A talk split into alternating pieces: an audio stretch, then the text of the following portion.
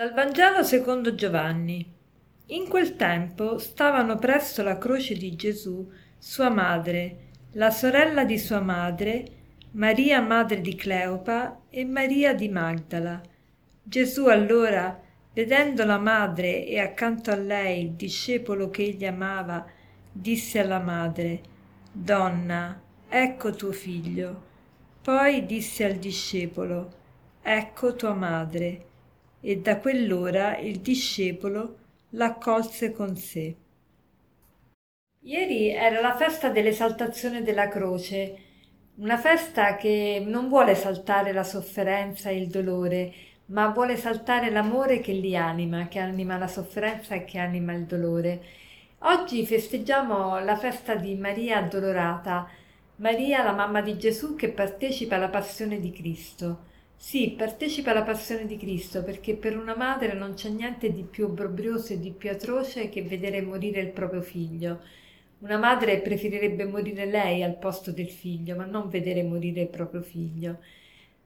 Ci troviamo in questo Vangelo a, proprio agli sgoccioli della vita di Gesù. Gesù sta per emettere il suo spirito, cioè per morire e anche in questo frangente non è preso da se stesso, non è preso dal suo dolore come potrebbe benissimo succedere, perché quando uno è preso, quando uno soffre tanto terribilmente, è molto preso dal suo dolore, ma Gesù anche in questo momento non pensa a se stesso, ma invece pensa a sua madre, pensa a Giovanni, pensa a noi, pensa all'umanità. E che cosa gli è rimasto sulla croce? Sulla croce gli è rimasta solo una cosa, gli è rimasta sua madre e non si tiene gelosamente sua madre per sé, ma invece ci dona sua madre e dice a Maria, donna, ecco tuo figlio, indicando Giovanni, e dice a Giovanni, figlio, ecco tua madre, indicando Maria.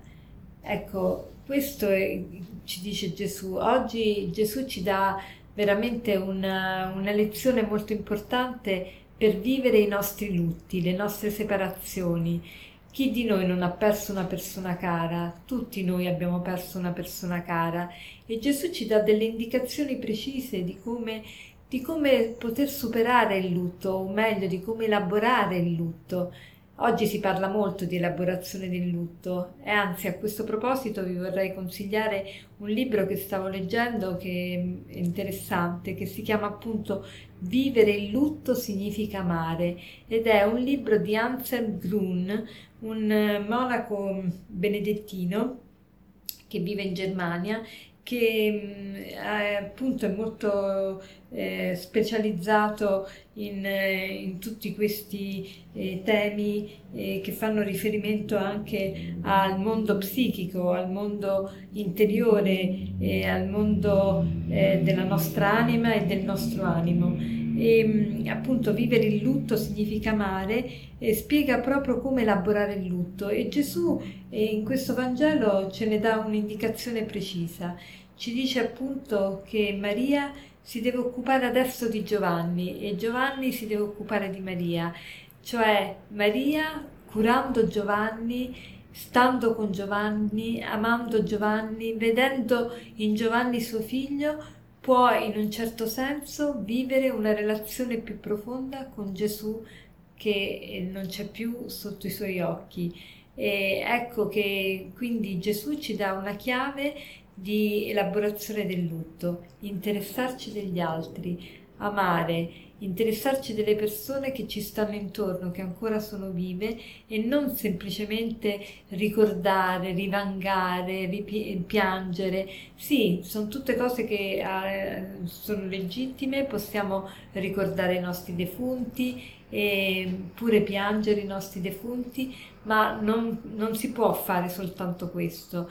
E non si può fossilizzarci nel nostro dolore, dobbiamo andare avanti, dobbiamo eh, camminare perché nel mondo ancora c'è da fare e il nostro dolore eh, non, non, può eh, prenderci, non può rapirci tutta la nostra attenzione, ma il nostro dolore deve plasmare il nostro impegno nel mondo e, e segnare una diversa, eh, una diversa, eh, un diverso eh, lavoro, un diverso, una diversa missione eh, della nostra vita d'ora in poi eh, nel, nel, mondo stesso. E, ehm, per concludere vi vorrei citare una frase di Sant'Agostino che dice non si perdono mai coloro che amiamo, non si perdono mai coloro che amiamo perché possiamo amarli in colui che non si può perdere. Non si perdono mai coloro che amiamo perché possiamo amarli in colui che non si può perdere. Buona giornata.